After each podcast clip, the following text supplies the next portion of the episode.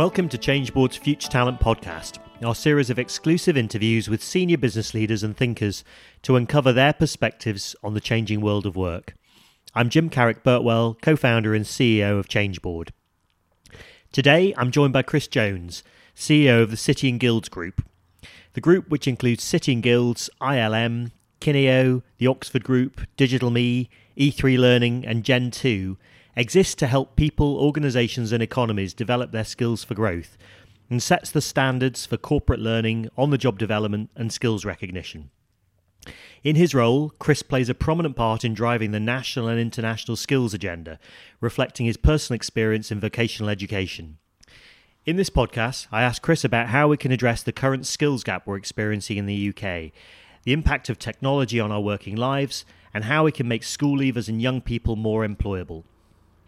Chris, thanks for taking the time. Very nice to see you again. Good to see you too. Um, it's I, am conscious doing a bit of research for this that uh, you've been involved in learning education skills for most of your career, and you're coming up to a, a decade at City and Guilds. Yes, ten uh, years in March. Indeed, um, and just interested to to hear how your roles evolved over that period of time, and, and what your kind of current focus is in terms of your role.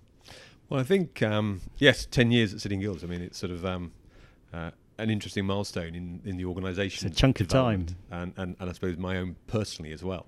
You know, I, I came into this organisation having spent the majority actually of my career in a uh, publishing and business information background at Reed Elsevier and, and, and Pearson. Um, but my latter sort of four years with Reed Elsevier was running their non-US education business, primarily a secondary um, K 12 publishing business operating in the UK and international markets. But there we saw the growth and the emerging growth of vocational education and the increasing importance being placed around vocational education, technical education, building better pathways into employment. Um, and as a consequence of exiting a business into Pearson, I had an opportunity to do something different. Um, and so I chose the opportunity of coming here as, as Director General of City and Guilds back in March 2008. And I suppose what I struck by was an organisation with a fantastic brand, fantastic heritage, um, but actually almost sort of not realising what its full potential could be. And you know, through the course of the ten years, we've we've led a business through quite a significant amount of change and growth. Mm-hmm. Um, we continue to be a brand and market leader in technical education, specifically in terms of vocational awarding. The City Guilds brand, well known, well loved um, well respected you know, across a number of markets, specifically um, in the UK though. But we're now a much wider business. We have a large, growing corporate learning business mm. that is supporting the wider use of e-learning and learning technologies. Um, we have an executive development business, top team development, um, executive coaching, and most recently we've just moved back into technical training with the acquisition of a business called Gen Two. So a lot of change. Um, but it's an organisation with a very clear purpose. And what, what's that purpose? Very simple. Um, everything we do is to help people into a job, help them on the job, and help them progress onto the next job. And whether or not that is supporting a young person uh, with the right qualification, with the right skills and competencies to move into an apprenticeship, um, and to start their career, or indeed whether or not we're working with a senior executive who has to lead a, a significant culture change program, perhaps across a number of geographies. You know, we're helping them do that. We're helping support the skill development, the knowledge development. We're helping them apply skill and knowledge in a way that benefits them as individuals and the organisation as a whole. And that's very much sort of the purpose. But we do it on two fronts. We do it to make money commercially successful, um, but we are fundamentally a charity. And so, equally as importance to us is our bursary programs, our skills development fund, our Princess Royal Training Awards programs, where we deploy our surpluses into other ways to help organisations scale up interventions to help people into jobs and further their careers. And where, where do you see the biggest demands for upskilling? I mean, the, the, the world is changing very fast there's changes almost in every possible direction. Yeah. So on the on the demand side, where are you seeing the biggest pressures um, for you as a business to have to focus on? Well, I, look, I think it's really interesting. Um, you know, if I look at it in the context of sort of skill gaps, you know, which have been you know widely reported across many sectors, and you know, and one would say the consequences of Brexit are just putting some of that into even greater stark relief. You know, particularly in those areas where there was a relatively high dependency on, on labour that had come in through Europe, whether that's construction, hospitality, catering, or indeed the land based sectors. So they all have some fairly significant issues to address. Um, but you've then clearly got the much wider issue of the demand that we're seeing across the STEM agenda. Um, you know, and if you talk to businesses today, particularly those operating in a in a STEM environment, an engineering manufacturing environment, you know, they keep coming back to you know, we don't have enough technicians. You know, so you know the argument of let's increase the degree of um, automation is all well and good, but what often follows that is, but actually, I still need the technicians capable of maintaining the automation that I intend to put into my factories or my operating environment. So STEM, I think, is a significant area. Um, you know, it's one that not only affects us um, in terms of where we're focusing our business interests, I referenced earlier, we acquired Gen 2, mm. um, large technical training business, focused a little bit into the nuclear sector, but actually across broader advanced manufacturing. And there you can see the demand from business looking at the issues of creating access to employment, so the apprenticeship programs, but increasingly, how do we retrain and reskill um, the agenda? And given you, given you touch on apprenticeships, how how is business generally responding to uh, the introduction of the apprenticeship levy? Are they, we were talking about it earlier, but are they developing a clear strategy in terms of what they're going to do to adapt and utilise this? Look, I think it's a pretty mixed picture at the moment. Um, it, it's not just simply the introduction of the levy that I think businesses have had to contend with. You know, they've also had to deal with you know the introduction of sort of the minimum wage. They've had to address the issues of auto enrolment. And so, for some parts of the industry, they've had a number of different dimensions that have all come at the same time, which have inevitably created some pressures. But you've also got a sort of system, and particularly around the apprenticeships, where in addition to the levy, you know, we've also got the introduction of an fundamentally employer-led system, the introduction mm. of new standards. Um, and, and I think you know that is taking time for the system to bed in for employers to begin to understand how they can best deploy the levy, um, what they can spend their money on and what they can't. You know, we're best to focus their levy. So, you know, as we've recently seen, you know, the apprenticeship starts numbers are down. Frankly, I'm not surprised by that. Um, employers have two years to recover that levy. And so I think there are some who are stepping back and thinking quite strategically about it. Mm-hmm. Is this about replacing my graduate entry program. Um, it might be, but I can replace that with a, essentially a degree apprenticeship. You know, is this more about upskilling? I need to do that in program management, or I need to do that in leadership and management. Um, and therefore, it's not a simple fix of I've got a levy, I'm going to spend it. And are you seeing real engagement from employers, or put another way, a determination to utilise it, albeit maybe in a more considered way, or are you sensing that? A significant number of employers are actually just thinking, do you know what? We're prepared to sacrifice that.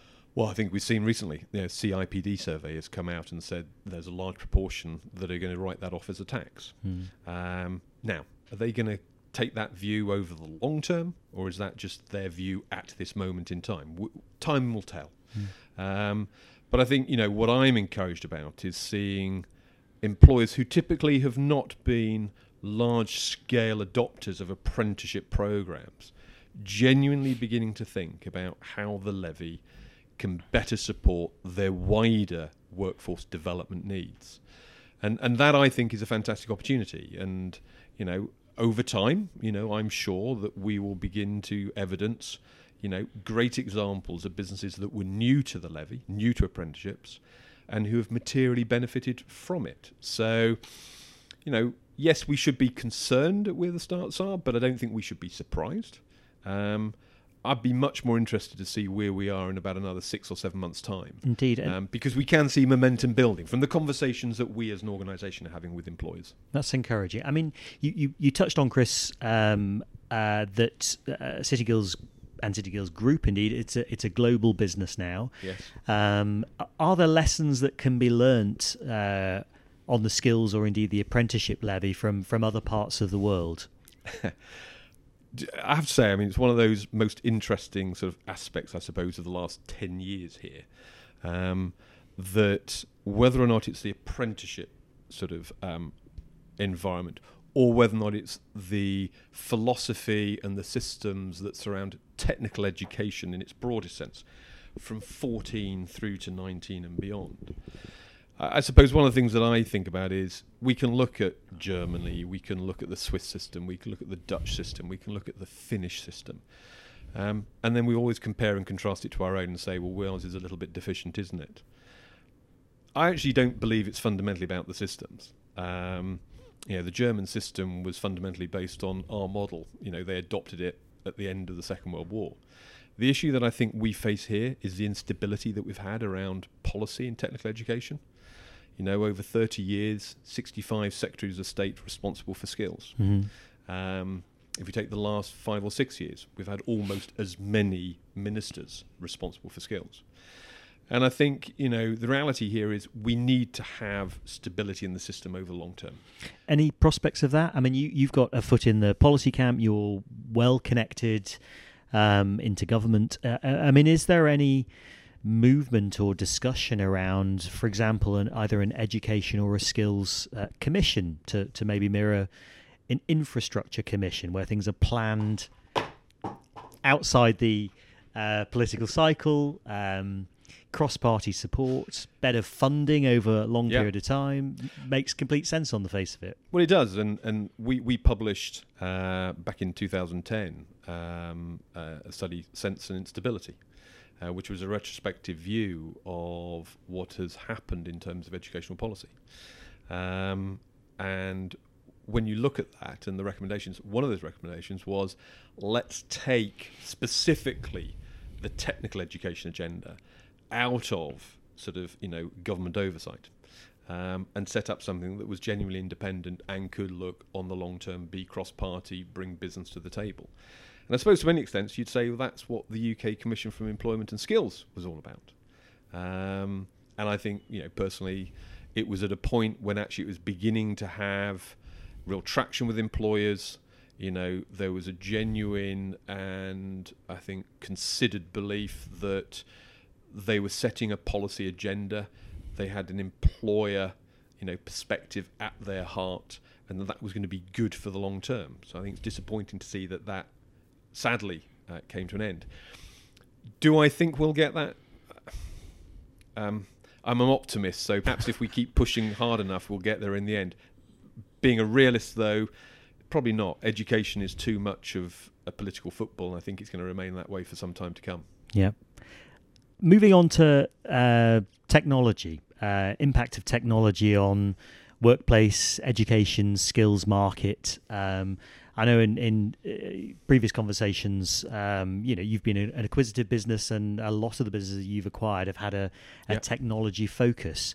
Um, how how are you seeing uh, that aspect of, of this change playing out in in the education and skills landscape? The impact of technology. I think it's interesting in education. Um, you know, if I if I look back to my days before City and Guilds, actually, when you had the wonders of um, electronic learning credits, um, which was a a government stimulus to support actually schools into invest more into uh, digital resources. You know, considerable amount of money, um, both in terms of software and hardware. And I think what was interesting is that probably in reality, people would view that as being less successful than people would have thought. Um, and part of that was about culture, part of that was environment, part of that was about the readiness, I think, of teachers to use technology. There was a natural fear of it. I think we've come on quite a long way, and I think in schools and colleges today, universities, you're seeing a much wider adoption of technology to deploy learning and, and to allow students to access learning. I think if we look at into the corporate world, um, I, I, think we're at a really interesting point in time. You know, um, e-learning has moved from sort of that simple. Well, here's some compliance-based training. It's easy to deliver it at scale it's a relatively sort of point and click exercise. We move from one screen to another screen. Um, and we'll deal with our traditional training in a more face to face environment. well, clearly, you know, we, we operate in a very different landscape now. You know, globalization of business, you know, um, more distributed workforces, um, the workforce made up of a much different balance of full-time employees and, and perhaps part-time employees and flexible working.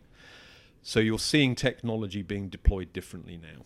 Um, but you've also got this issue of how do you help people keep pace with the learning that they most need at the time they most need it? Um, so we're seeing a significant increase in the way in which learning is being targeted to specific individual needs, um, but delivering that learning in, in much more uh, bite sized formats. You know, mobile clearly becoming an ever greater um, sort of tool for people to access that learning. Um, and doing it in a way that is much more engaging for the individuals consuming that knowledge. And some of that is structured and some of that is less structured. Um, but you're seeing this shift of learning being placed very much more into the hands of the individual. And I think that's a good thing. And I think mm. businesses that are doing that well are responding to the issue that the ability for your workforce to learn and relearn is going to be really important in the future. Mm. You know, there is such a significant amount of retraining that has to happen over the next 20, 30 years that you have to create the environment for the workforce, no matter who they are, where they are in the organization, to naturally want to be able to learn, relearn, and develop their skills. And are businesses uh, understanding that that is a sort of a long term strategy to sort of, if you like, evenly distribute access to uh, new skills, digital skills, lifelong learning? Is that a small number of businesses that are the sort of you know the elite or the progressives, or is that becoming more evenly spread? I, look, I, I, I don't think it's it's evenly spread yet. Um, you know, I think that there'll always, and indeed are, some, some, some great examples of organisations that are thinking that way, that are deploying the technology in that way. Um, what I think is becoming increasingly more pressing for organisations is the recognition that as automation increases, um, it is dramatically affecting the type of roles that they need to have within their workforce.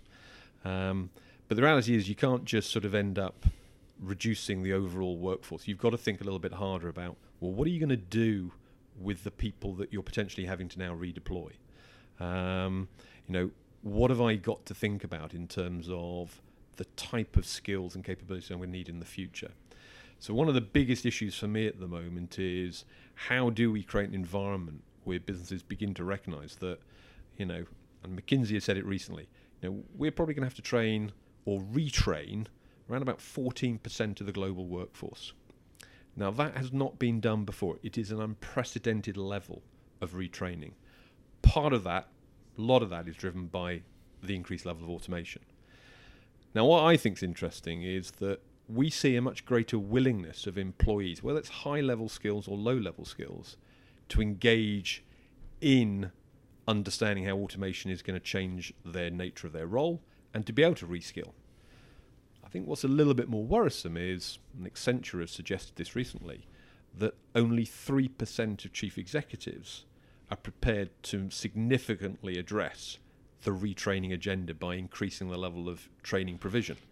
And that I think is a real concern. And is that is it um, sitting with chief execs from your perspective? Is this superseded decisions by HR functions, L and D functions? Is it a kind of exec board, a, a sort of long term investment strategy that needs to be adopted? I, I think the the changing nature of the workplace and the changing nature of the workforce, you know, has to be one of the most important issues sitting on the the board agendas. Um, because are you seeing that? Um, not consistently. Um, you know, as as we talk to businesses and begin to, you know, engage with them about where do you believe your workforce is going to move to over the course of the next 15, 20 years? You know, and there isn't a great deal of evidence to see people really beginning to project out 15, 20 years and thinking hard about what skills they're going to have to develop, what culture they're going to have to develop to address that. Um, you know, and I think there is a, a level of awareness that we as an organisation have to continue to bring to bear on that.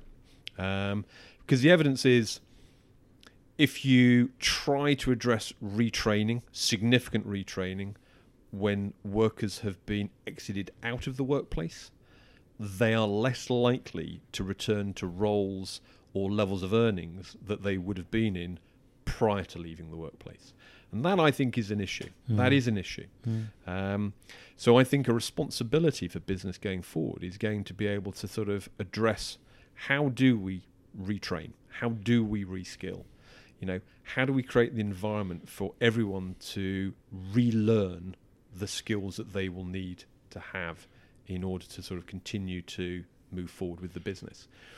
And I think it's quite interesting. I mean, Thomas Friedman, um, in a book, you know, Thank You for Being Late, gave a really interesting case study um, of, of, of a large dairy farm actually in upstate New York.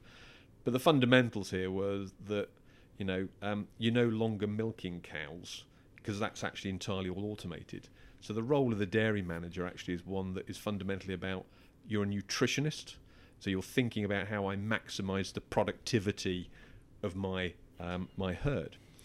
And it does, I think, reflect many other roles. You know, jobs are being pulled up mm. high level. They're being pulled apart through automation. You know, they're being pulled down in many cases made obsolete. Um, and that sort of phenomena is going to continue to play out. And we have to address that. But it's happened before. I mean, it's interesting, you know.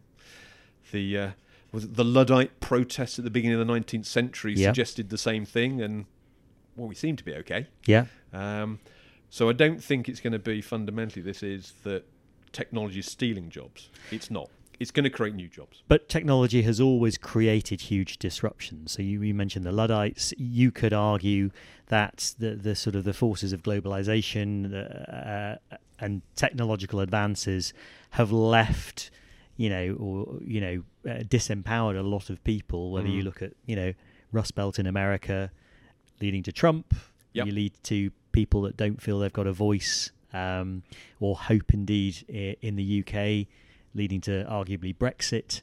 Um, I mean, it, it, it, leads me to kind of think that I was having a conversation recently with um, Matthew Taylor, and he was making a, a quite strident case for the fact that the UK is a low skill economy. Hmm. And he was saying that there hasn't ever been enough focus on people that are not going through the higher education routes. And actually, these disruptions provide potentially a very large opportunity uh, for employers, for businesses, um, and indeed governments to look at this, the long term productivity of Britain. Mm. Um, I mean, is that something that as a business you guys are kind of focusing on? What in terms of how we serve our, our customers? Yeah, in terms of broadly speaking, this sort of there is a there is a, seems to be much more of a focus now on the sort of vocational routes. Oh, of course. Um, but into are you are you feeling that as a sort of a, a switch that there is a groundswell for taking it more seriously? Oh yes, no, ab- absolutely. Um, you know, I think that there is you know a, a very clear and growing recognition from from from business and from business leaders that you know we have to increase the um, the prestige around technical education. Um, and, and part of that, I think, as we come back to issues around the apprenticeship levy and the apprenticeship movement in general, is, is, is reinforcing the fact that there are clearer pathways. Um, and that actually the technical education route does allow you to, you know, create real momentum in the future capability and capacity of our workforce in, in, in the future.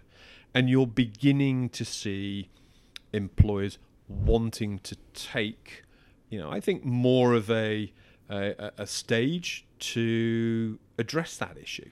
Um, you know, you've seen that through the work done by Jürgen Maier on sort of, you know, issues around the fourth industrial revolution and, and what's the workplace going to look like to a certain extent, we can see some of that coming through in some of the work the National Infrastructure Commission is doing, saying, well, if we're going to be moving in that direction, we really do need to be focusing much more in terms of the technical education system and how do we ensure that we've got the sort of capability and skill base coming through the organisations in the future. And are you seeing organisations prepared to collaborate? Um, so whether it's cross sector, you know, focused on if you like, upskilling the the supply side um, rather than just looking at we need these particular skills now or in the Yeah. next two or three years. Actually, we're prepared to invest collectively because we need these over a longer term. Yeah, I, I mean, clearly that is happening. Um, and, you know, one of the things that industry has been sort of pushing harder on is the ability to be able to utilise, if we come back to the levy, but more widely, but specifically the levy at the moment, the utilisation of that across the supply chain. But if you look at the issue of collaboration, I mean, I think one of the fantastic examples of that is the Advanced Manufacturing Research Centre up in Sheffield hmm. you know, where you've got university, you've got technical education and apprenticeship provision sitting alongside the likes of Boeing, BAE, Rolls Royce, and others, where, you know, you're getting supply chain collaboration and innovation, you're getting engagement with higher education and core technical skill development. Um, and that I think is a model that needs to be replicated. Um, you know, and to a large extent, you know, I think that's going to be an interesting facet of where we see some issues around the devolution agenda. You know, how we see responsibility for skills perhaps being placed a little bit more firmly into some of the larger sort of areas, such as you know Manchester and West Midlands with Andy Burnham, Andy Street because I think they can see at a more local level the opportunity of where they can create that collaboration connection.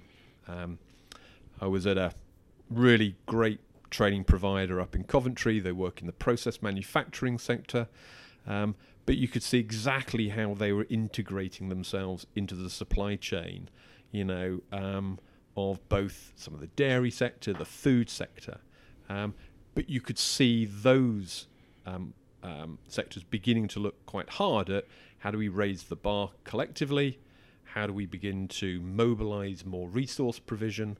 How do we create uh, a more standardized approach so that we as a sector benefit as a whole? And that sort of level of collaboration, I think, is critically important going forward, and that we don't see a fragmentation of skill development where one organization says, well, that's what you think a technician looks like, but actually I have a completely different view. Yeah. Because the reality is, I think there's an awful lot of similarity. Where the differences are, well, that is perhaps left for an organisation to deal with themselves. And and just picking up that point of of of businesses getting much more involved in the wider supply chain. Um, I mean, obviously that that there's a natural extension to include the education system, um, and uh, we've talked about that, and and lots of employers, and it's very well documented and researched. Uh, the mismatch between the, the employability skills coming Yeah. through the education system, you know, young people, um, and their preparedness to get into the workplace. Yes. Um, what are your thoughts on that? It's a big question. No, it is a big question, isn't it? And and I think it's it, it, it, it it's it's interesting. It sort of comes back a little bit to some of the earlier points we discussed around some of those areas of real big sort of issues of, of skill gaps. And a lot of those, whether you talk about life skills, essential skills, you know, um, those issues around, you know, judgment, um, resilience, um, you know, leadership, um, maths, English, and ICT perhaps as, as a given. And I think what's really interesting there is that, you know, there is a, a responsibility, I think, on business to ensure that they are engaging wherever they can with the education system. And that's twofold. I think it's one to create opportunities to inspire young people on the sort of opportunities that are available to them and what actually does some of these industries look like and feel like. Yep. Um, but equally, it is a way for businesses to begin to shape the sort of skills that they genuinely believe that they will need in the future. And I think when you look at sort of this issue of employment, industry, and education, um, we need to make sure that more of the primary and secondary school curriculum is beginning to reflect the sort of skill base, the sort of characteristics that we want people to have in the future. I think it's interesting. Um, quite a lot of my family on my, my wife's side are teachers. My mother-in-law was a teacher, um, and it's interesting. You talk to them; they, they talk about English and maths, you know, literacy and numeracy. It's in their DNA. If I then sort of talk to them about, but what are you doing to develop resilience? What are you doing to develop, you know, problem solving skills? What are you doing to develop um, curiosity and innovation? Um, they look at me quite blankly. Mm. And, and we need to find a way that the sort of skills that we know employers value and we know are of value to all individuals, we need to find a way to actually embed that in the DNA of teaching. hmm Um, and I think if we can begin to do that more than we see it today, I think that's going to give us, you know, s- some real benefits over longer term. Yeah, I mean, I, I, it's a recurrent theme in, in conversations that I'm having with with lots of business leaders in your position. Um, partly because I'm asking the question about employability skills, so slightly leading Yes. question. Um, but there, you've touched on it. There is a need for a common language, a common framework. Yeah. Um, and it doesn't seem beyond the wit of man to to start somewhere, and then most employers will be able to map Yep. their competencies, their particular frameworks to that. Yes. But all of a sudden, it creates a common language that teachers, young people, and indeed parents can understand, Yes. and it becomes part of the vernacular of school. yeah, very much so. Um, I mean, going back, I mean, you, your comment about sort of you know Matthew Taylor a, a little bit earlier. Um, you know, I think one of the good things that came out of Matthew's report was this construct of let's create a common spine of skills that we all recognise um, and we can all engage in. Um, but you know, whether you talk about 21st century skills, essential skills, life skills, I think the fact that we've probably created 101 different ways to describe what are fundamentally the same skills yes. is perhaps the problem. And you know, um, we as an organisation, are you know, working with RSA around their Learning Cities initiative. You know, and part of that. What, what is that? So, Learning Cities Initiative is is, is being taken from a model in in the US, um, which is where you, you create the environment in a city um, where employers, um, where um, local council government, um, where education institutions, you know, where community-based institutions can all begin to participate and create a culture of learning. Um, and whether that learning is formal or informal, um, it is still learning. Mm. And to do that in a way that that is also recognised against some common criteria. So coming back to this common spine, you know, if you're looking for leadership, there are many, many different ways we can determine whether someone has leadership skills and is evidenced. It doesn't mean that you have to be a manager of a P&L and have 20 people reporting to you. It can be developed in a number of different ways. Um, and so, you know, we're looking at how we can create a set of uh, digital badges um, that have a common spine to them, that recognize core skills, that employers will recognize and value, that education institutions will recognize and value, and of course, importantly, the individual will recognize and value. Um, you know, and we're looking at how we do that in places like Brighton and Plymouth. There's a couple of test cases. But I think that's a great initiative, and Mm. you know it's important we get business behind movements like that. Yeah, I think there's the appetite there, definitely. Yeah. Uh, well, well, Chris, I, I, I there's I could keep talking and talking, asking asking you more and more questions. Um, but I, I just yeah, before we close, I was kind of interested in, um, uh, from a personal perspective. Um, heroes or, or, or people that have inspired you. They don't have to be people you've worked with, but a- any spring to mind? Uh, well, um, I might be being a bit dull and boring. Um, it's my father. Um, you know, he was a man who set a, I suppose, a, a philosophy in life about work, um, and he was certainly sort of my inspiration around the sort of individual I wanted to be in the workplace, um, the sort of leader that I wanted to be, um, and his whole sort of you know uh, mantra of you know you get up in the morning and no matter how bad your day was before, you go back to work and you try and do something better, um, and that's what I try and do here. Um, so so so it's dad. Yeah, no, that's that's far from dull and boring. That's that's that's that's very humbling.